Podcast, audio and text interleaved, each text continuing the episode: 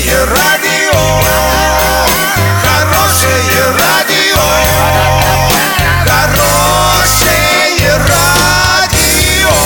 Радио Шансон. Новостями к этому часу Александра Белова. Здравствуйте. Спонсор выпуска магазин «Строительный бум». Низкие цены всегда. Картина дня за 30 секунд. В Новотроицке сократили время работы трамваев в вечернее время. Место строительства МПЗ в Солилецком городском округе еще не выбрано.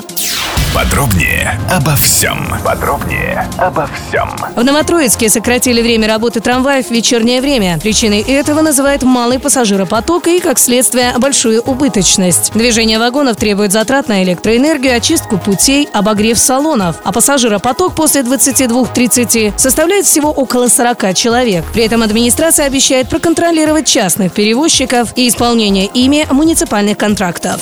Место под строительство мусороперерабатывающего завода в Солилецком городском округе еще не определено. Об этом рассказал директор компании ООО «Природа» Виктор Доценко. Также он сообщил, что окончание работ по строительству этого завода и еще одного на востоке области намечено на 2023-2024 годы. Доллар на выходные предстоящий понедельник 66.06, евро 74.90. Сообщайте нам важные новости по телефону Ворске 30 30 56. Подробности, фото и видео отчеты на сайте урал56.ру. Напомню, спонсор выпуска магазин «Строительный бум». Александра Белова, радио «Шансон Ворске».